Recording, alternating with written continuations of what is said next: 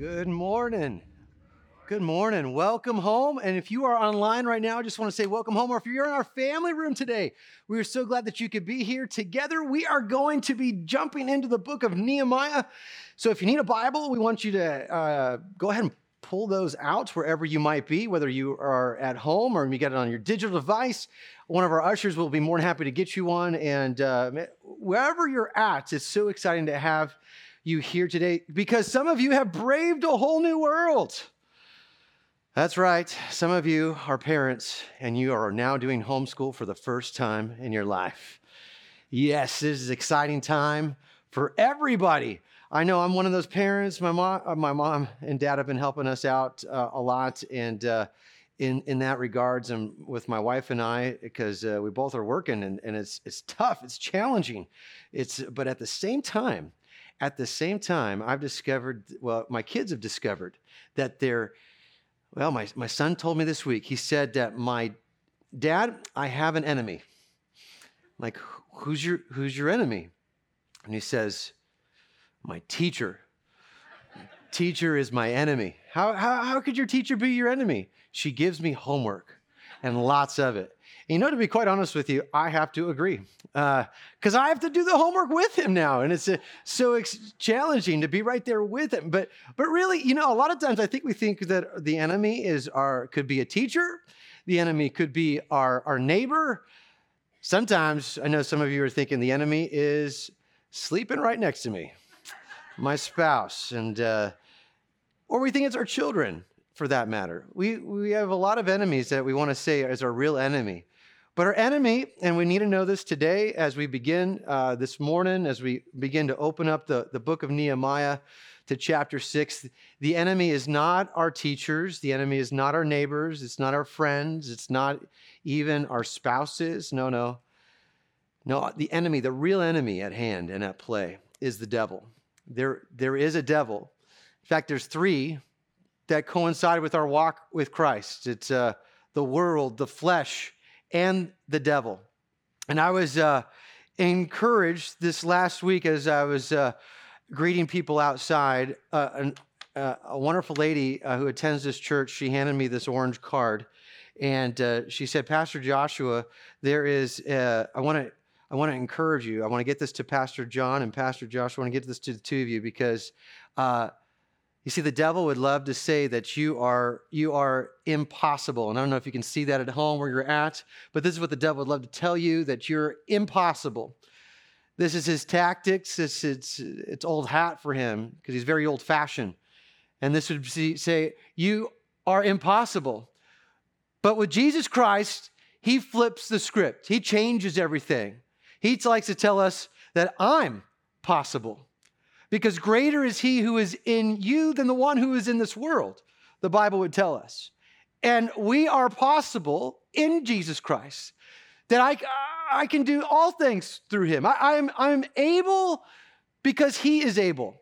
And this morning, we need to understand something that there is a real enemy and he has some real tactics that we're going to look at together. In fact, I, I want to bring something because he's old fashioned.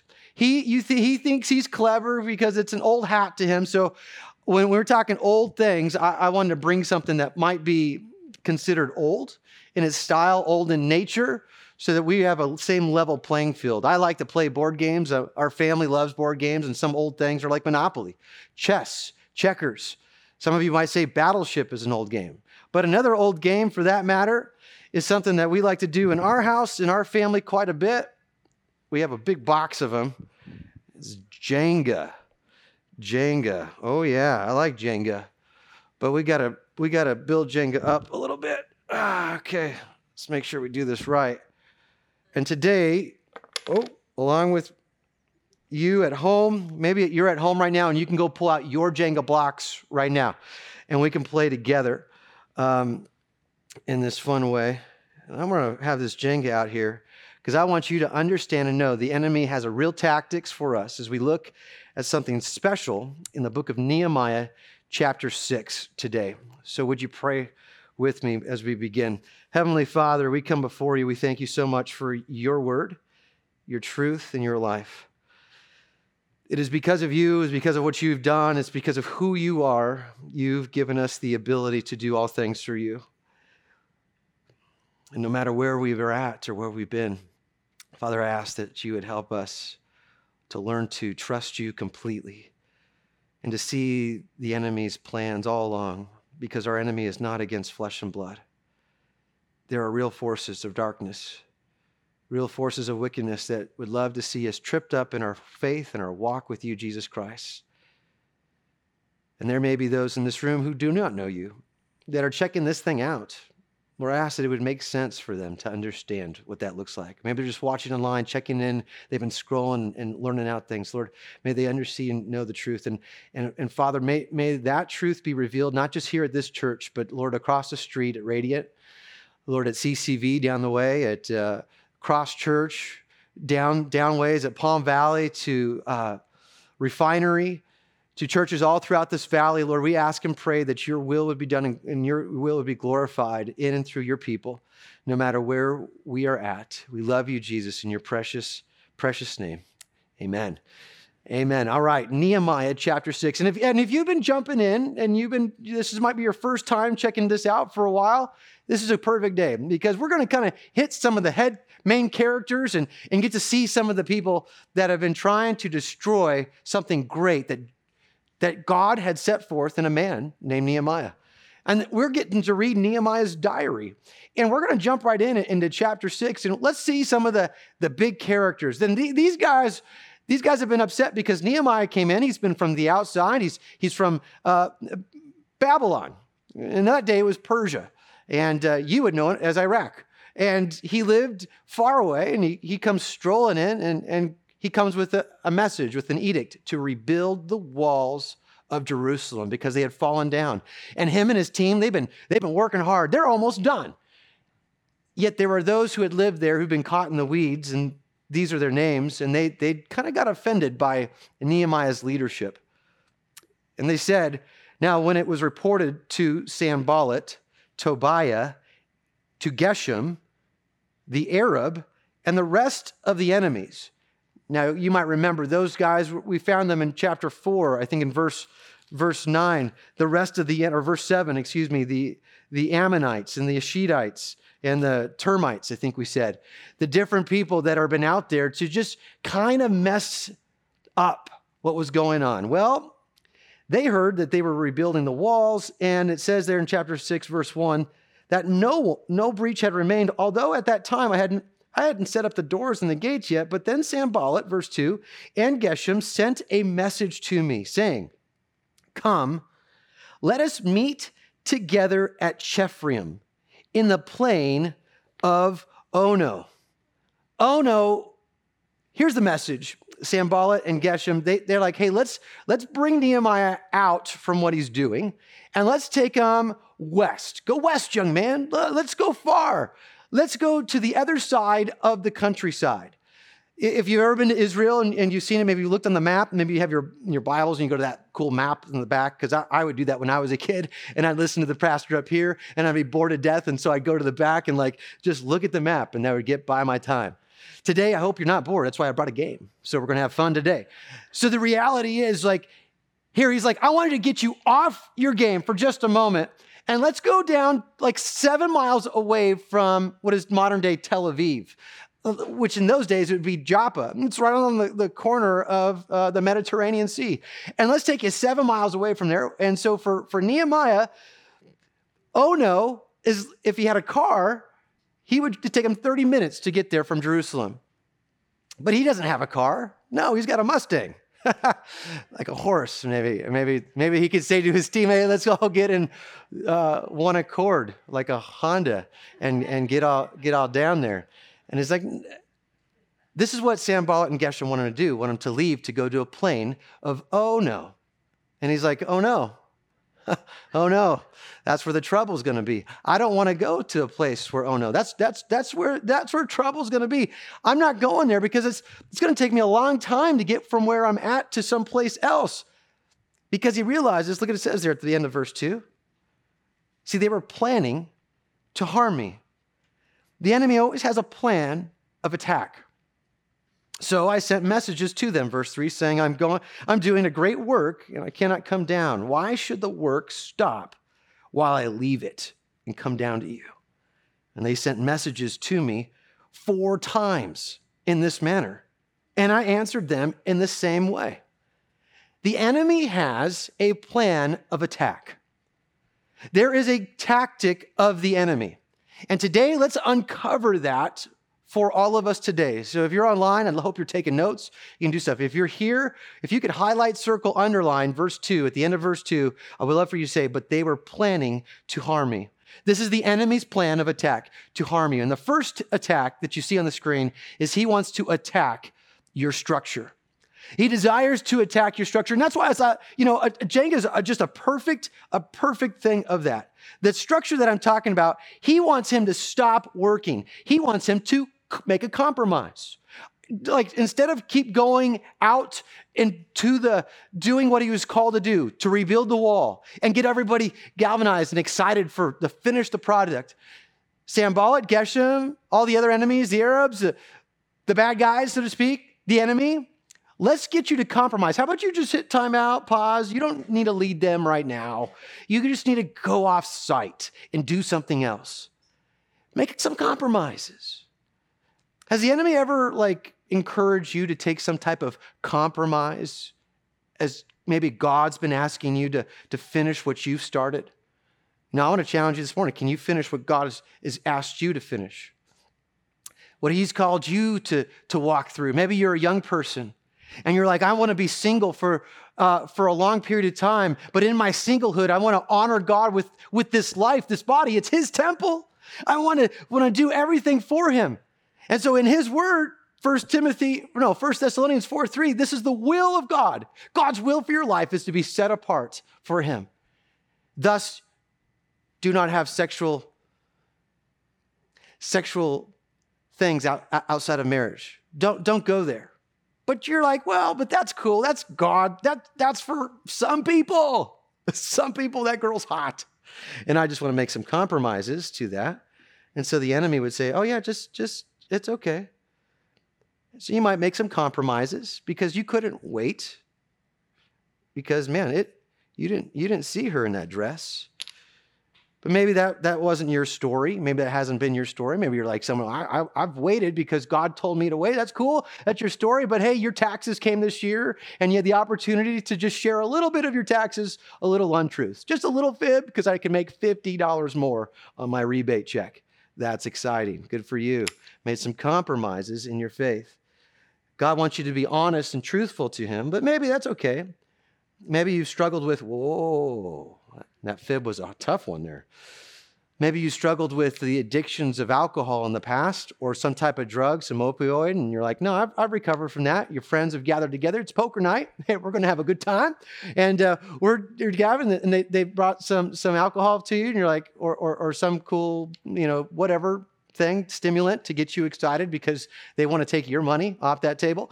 And and and you're you just happen to go there and you're like, well, what's one? What's one drink? But you made a commitment, a vow to God, like I don't want to do that anymore. But you're like, ah, it's okay. Compromise here. Make a little little hole here. Whoa, my hand's shaky. I'm getting real shaky. I'm nervous because I don't want to knock this off. I'm playing against myself.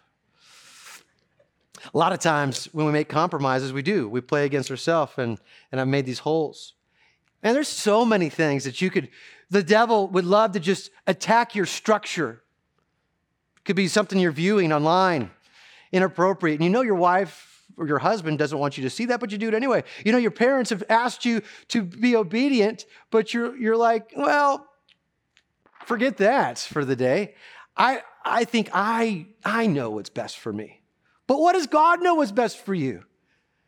And see, there, there's an enemy who's out there constantly. You know, he went four times, heard it time and time again, and he had to, he had to do something. What I love about Nehemiah, he had to stand firm. Would you say it with me? He had to stand firm.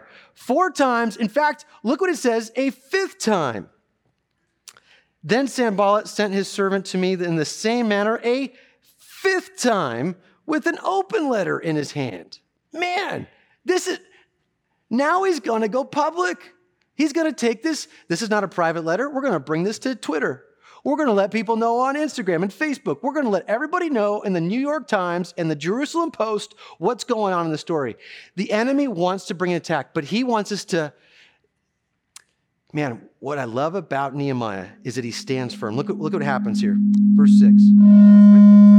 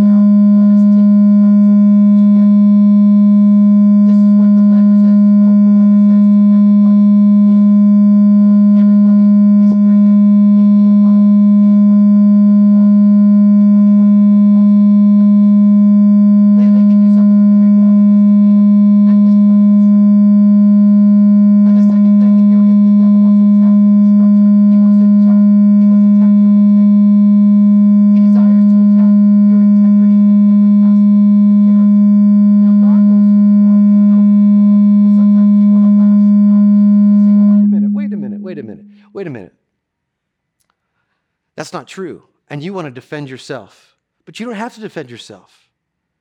God knows, God knows who you are. And sometimes if you don't do it the right way, you start to, uh, uh, again, like your structure, your, this integrity, that's like holes that just want to, let's see what we can find. See what the, air, the areas the devil can just find and just kind of pull out from your life and your structure. Sometimes I think the integrity is, is that, that middle ground, that spot right in the middle. If he can just find a way to just remove something to attack, because then, then he finds you at a weak point. But I love about Nehemiah, look again at verse, uh, verse 8. It says, Then I sent a message to him saying, Such things as you are saying have not been done, though. But you are inventing them in your own mind. He says, You're loco and la cabeza. He says, You're crazy. He says, You're inventing these things. Where are you getting this from? See, the idea is for all of them were trying to frighten us, thinking they will become discouraged with the work and it will be done. But now, God, He says, strengthen my work. So, so here, here's the reality. What is happening? The devil wants to frighten you. The devil wants to scare you. The devil wants to put you in a place where you are, you are not in a place, you're compromised. You got holes in your structure, holes in your character, holes in your integrity. He wants to try to knock you down. This is the job of the enemy every single time. You got to know his tactics. He wants to get you there. And that's why today we've titled today's message very simply How do I face my fears?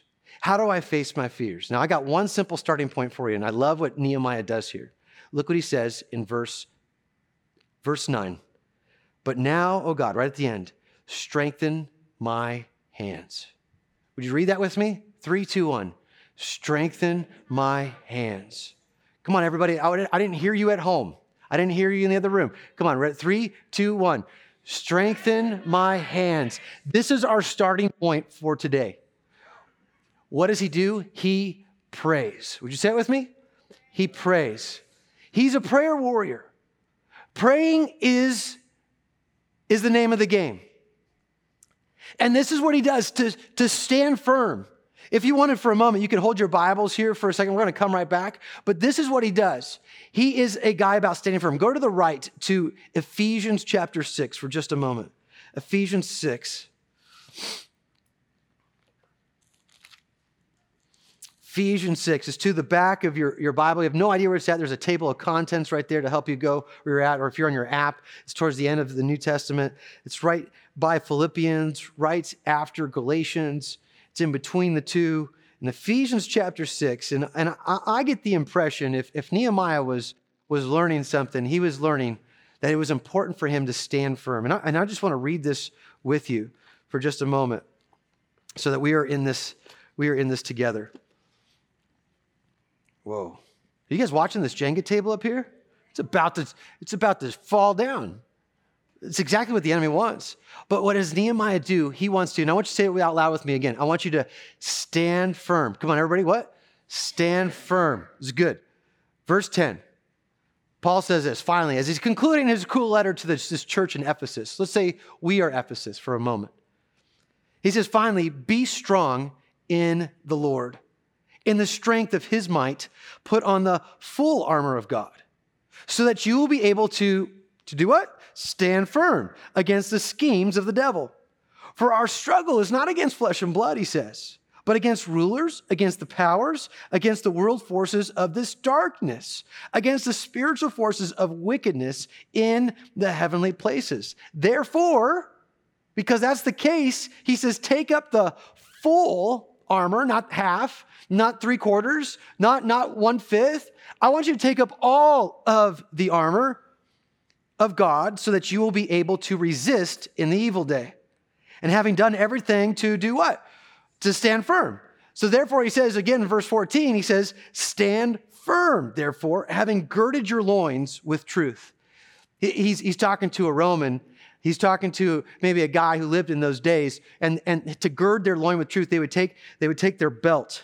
They would take their belt on them, and then they would, they would tuck in their shirt and tuck it in and, and gird, gird up their loin. Okay? I know it sounds weird, and, uh, but, th- but that's what they called it. They gird up their loin so that they could run, gird up their loin to truth. And, and the truth, by the way, the truth sets you free. The truth is on the belt. The truth is like on, it's the core of your body.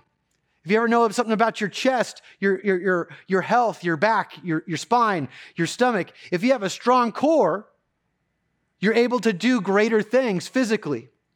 And so if he's going to start somewhere, let's start with the core. And some of you out there, whoa. Some of you out there spiritually have like a six pack right now. Some of you out there are rocking a keg spiritually and you're not girding your loins with truth. You're girding your loins with, with fear, anxiety, depression. Remember, the devil, his enemy, back in Nehemiah 6, verse 9, he was doing it to, dis- to, to cause discouragement. The devil's about the killer D's. How can I destroy you? How can I mess you up? How can I put you in a place? And we've got to gird our loins, put on the full armor of God. Start with the truth because it's the truth that will set you free. And he says, Therefore, stand firm, having girded your loins with truth and having put on the breastplate of righteousness. That's let's cover your heart. That's an area of weakness. Protect your heart. Having shod your feet for the preparation for the gospel of peace. Let's put on, let's put on great shoes so that we can run well with Jesus. That we're walking in peace and not trotting on people with anger or spite or envy or wickedness, but we're walking by faith. In addition to all, he says in verse 16, take up the shield of faith with which it you will be able to extinguish the arrows of the evil one. It's not your parents' faith, cannot be those of your grandparents or your coworkers or your pastor's faith. It's got to be yours. You've got to take up your shield of faith. Sometimes we're pressing more into fear than we are into faith. We got to start feeding our faith instead of feeding our fears. In a day and age in which we live in, COVID is the number one thing that people are talking about. Always, I'm looking at trends. Trends. Sometimes, every now and then, a political person jumps ahead of COVID on the top 10 ratings. Sometimes, every now and then, some YouTube star jumps up on the top. But everybody's talking about, the name of the game is COVID. It's a real thing. People are physically getting sick. People are physically actually dying.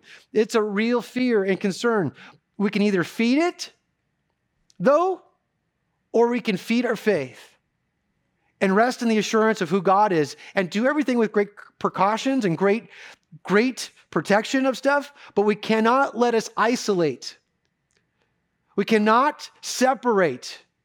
The Christian is to infiltrate this world. And if we hide ourselves and not get apart, yesterday I was doing a funeral for a friend of mine who had passed away, who had died because of COVID. And because of that situation, their whole family had separated, had not got, gathered together until yesterday, and they had been a whole month and a half apart. How does that happen in a church when God calls us to gather together with one another? We've got to be, we cannot feed the fears. We've got to learn how to face our fears. And he sets it up. Check it out, verse 17. Take up the helmet of salvation. Don't forget to place to cover your mind. The sword of the Spirit, which is the word of God, which we have in our hands, with all prayer and petition. Pray at all times in the Spirit. And with this in view, be on the alert with all perseverance and petition of the saints. Did you catch that? What are we doing, church? What is it all about? With all prayer if we've got to be focused in mindset because the devil wants us to compromise he wants to attack our integrity he wants to get our game our eyes off focus and fixated on our fears of to discouragement that leads to depression that leads to isolation that leads to a place that people do the unthinkable and take their own lives. This cannot be the case and this is what the devil and the enemies are trying to do to nehemiah. They're trying to create harm. And i love what Winston Churchill once said about this very simple truth. He says, This is the lesson never give in, never give in, never, never, never, in nothing, great or small, large or petty, never give in. Except to convictions of honor and good sense, but hey, never yield to force and never yield to apparently overwhelming might of the enemy. Winston Churchill took over the leadership in England at a time when, when Hitler and his regime were trying to conquer the world. And he looked at his people who were in the center of it. Bombs hitting their cities night after night. And he looked to the people of England and he said, Never, never, never give in. Stand firm against the enemy. Stand firm. You and I, as followers of Jesus, need to stand firm. Even if an open letter goes out about you. What is so funny about this thing? If you want to go back to Nehemiah for a second, Nehemiah chapter six, uh, what I find fascinating is that, you know, Nehemiah's been at the wall this whole time. If Sanballat, Geshem, Tobiah, the Arabs, the Ammonites, the Ashidites, if they all wanted to come, they knew where to find him. He was right there. If you have a problem with somebody, you know where they're at. Why don't you go talk to them? right? That's not what the enemy wants to do. The enemy wants to, hey, let's let's go meet over here. Let's go get off the, our game. And when if he can't get you there, you know where he's going to get you next? He's going to get you where your friends are at. He's going to attack not your structure, not just your, your, your integrity. He's going to attack with, with friendships. He's going to attack all of your relationships. Look what it says there in verse 10. When I entered the house of Shema, the son of Delah, son of Mehetabel, who was confined at home, he said, Let us meet together in the house of God within the temple, and let us close the doors of the temple, for they are coming to kill you. And they are coming to kill you at night. Let's put fear, right? Let's put fear. And where's this coming from? This is coming from his friend. His friend's in the house. He's stuck in his home for we don't know why, but he's there. And he says, Nehemiah, Nehemiah, they're going to kill you. They're going to kill you at night. So let's let's go into the temple. Let's go to a place of safety, of, of protection. Let's go to a place where it's going to be okay. And he says, says there in verse um, 11, but I said, should a man like me flee? And could one such as I go into the temple to save his life? No, I, I'm not going to go in. I'm not going to go in. And I wonder, I wonder if a, a, long time ago in a galaxy far, far away, he heard from somebody say something very much like this. It's a trap. It's a trap. It's a trap. It's an actual trap. And from his friends, from his own enemies. It's a trap. It's a trap. Your enemies are going to come. Your greatest enemy sometimes is your closest friend. I think that was from Napoleon Bonaparte or Napoleon Dynamite. I don't know, one, one of the two. There's a trap coming that is set by your enemies, and he wants to trap you. And if he can get somewhere, somehow, some way to, to oh, for even you to listen to your, your friends for just a moment, if he can get you off your game for just a second, Come on. Don't. Not yet. On. Oh, yeah. If he can attack your enemies any, any possible way, he will, he will come. And he will come through the sneakiest, sneakiest ways. But what does Jesus say at a time like this? You might remember Jesus in the Garden of Gethsemane. He would say, Keep watching and praying that you may not enter into temptation. See, the spirit is willing, but the flesh is weak. And a lot of times you're going to be tempted by the devil. You're going to be tacked in your structure to make compromises. You're going to be tacked in your by your friends. It's going to sound good. You shouldn't you should listen to me. I'm your friend instead of listening to what the Lord says. It doesn't really come across that way. That's straightforward, but it's really said in different ways. Because the devil is the father of all lies. And he wants to tell you and tempt you and teach you things that that that is not even true. So when the devil comes and he tempts you in areas, you need to remember this verse from 1 Corinthians 10, verse 13. It says, No temptation has overtaken you that such is common to man. And that God is faithful. Would you say that out loud with me? God is faithful. He's faithful, meaning that He is able, who will not allow you to be tempted beyond what you are able, but with the temptation will provide the way of escape so that you will be able to endure it. See, God, God has a way, He has a setup. He has a way of escape. If there was a fire in this room, you look for the exit signs and you go to a place. If there was a place at home, you know your exit route right away. The devil would love to come and define you by your temptation. Some of you are tempted to lust after things that you shouldn't be lusting after, and you know that but you believe that's who you are, that's your identity. That's not your identity. The devil would love to make you think that. You need to remember who you are. You see, at this moment, Nehemiah remembered who he was and who he wasn't. Because if he ran into the temple, if he ran into the place, it says in Numbers 18 that anybody who's not a priest who's not a part of the tribe of Levi, they would be executed if they went into the temple to stay there. It was for not every Jew, it was only for one select Jew, the Levite tribe. And if you went into the, this temple to go and hide out, you were considered an enemy of the state. And they had the right to execute you. Boy, wouldn't the devil love to take his stab at the leader of the, of the team. Oh, absolutely. But he's like, no, I, I can't do that. And I love what he says, verse 14. He says, Remember, oh my God, Tobiah and Sanballat, according to these works of theirs.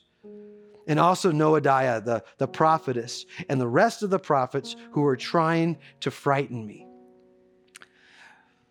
I love it. He just reverts it back to prayer. He's like, I'm not going to go there. I'm not going to be tempted. I'm not going to go to this place. But sometimes, man, we just go right there. We just want to be, we want to listen to the lies. We want to listen to the falsehoods. We like the devil to attack our structure at every little spot. And we feel, oh, I wanted one more. Wanted us to make us feel like, like we're defeated like we're lost at all. But that's not the that's the enemy's tactics. But you've got to remember, I love what Nehemiah it was all about. He remembered God's word, he remembered his identity, he remembered his purpose. And, and look what it says there in verse 15. You should not forget verse 15. Highlight, circle, underline it, mark it in your Bibles. So the wall was completed. Would you say it with me? The wall was completed. Oh, so good on the 25th of the month of Elul in 52 days. So good. The wall was completed, it was finished. And you might feel like this that you see right here for a moment. There are days I know that you feel like you've been defeated and your mind wasn't in the game 100% of the time and you had felt like you've lost it. But do you know something, follower of Christ? Jesus follower, there is something that you've got to remember and hold on to. It tells us in Colossians chapter 2 verse 10 Look with me on the screen. In Jesus, we have been made complete. In Jesus Christ, we have been made new. All things have been forgiven. God has, God has rebuilt. God has taken the pieces that you feel like are have been destroyed. And he's taken his time to pick every little piece back up in your life.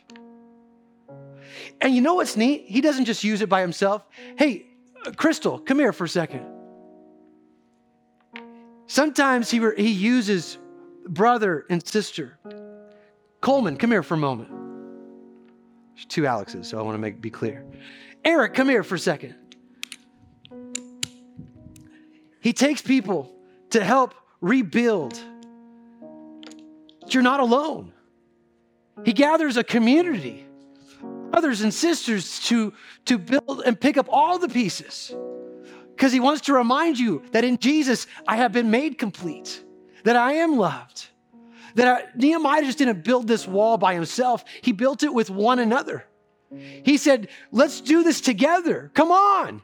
And the enemy from all different places are going to try to destroy the very nature of and the, the thoughts of who you are. And he wants to, to take you, destroy you, and, and tear you down. But no, in Jesus Christ, in Jesus Christ, you've got to remember that I am complete.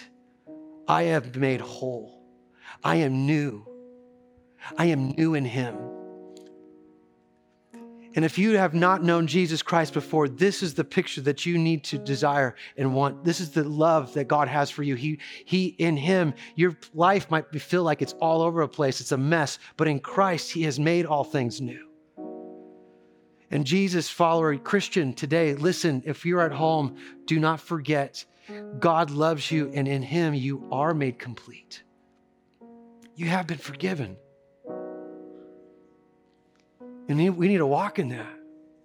Remember that and believe that. Stop listening to the enemy. Because he wants to make you fall. But remember who you are in Jesus Christ. How do you face your fears? We'll show you one more time the starting point. And this is where it begins pray. So, right now, for just a moment, I want to spend this time with you at home maybe you're in the other room, right here in this room, we need to pray. We need to pray and ask God to just help us calm and restore our fears. Remind us of who we are in Him. Would you bow your heads with me? Jesus, we come before you this day, this time, and this place. And we need to remember what Nehemiah remembered, what he learned so long ago that he had to stand firm against the schemes of the devil because they are ruthless and awful. And they can cause so much distraction and so much pain and suffering when we begin to believe in because I made a compromise here, my integrity is destroyed, or my friends told me this, and I began to believe the, the lies that are not even true. But you know, you know who I am. You know, you know everything about me. You know the hairs on my head to the ideas that I'm thinking, to the dreams that I have. And Father, I ask today that you would never let us forget our identity, our purpose, because now we are a chosen race. We are that royal priesthood that can come into the temple, that can come into your presence, that can be about the things that you're about. Lord Jesus, I ask and pray right now that you would just move our fears, our faults, our failures, and you replace that, Lord, with your promises. You would replace that, Lord, with your love that it would just wash over our minds, it would wash over our hearts, it would wash over our hands and our feet to, so that we can do the things that you are calling us to do. That we would not be frozen because of fear, but we would be faithful because of your love, because of who we are in you, Jesus. May we do something together that builds up one another instead of tears people down. And Lord, maybe there are someone in this room right now that have never even received that freedom, that forgiveness, that acceptance that comes through you. With your heads bowed, and maybe you have the, the, the privilege just closing your eyes for just a moment, I want to invite you into something that can change your life forever, that can restore new beginnings for you, that can help you grow in to get through today, to prepare for tomorrow.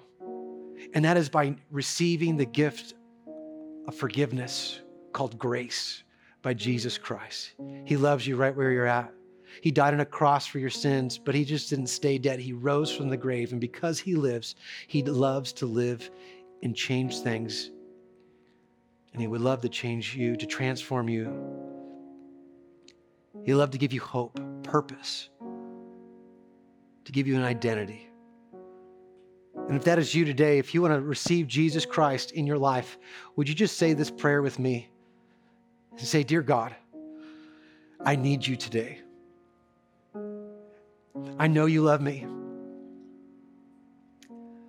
I know you have forgiven me because you died on a cross for my sins.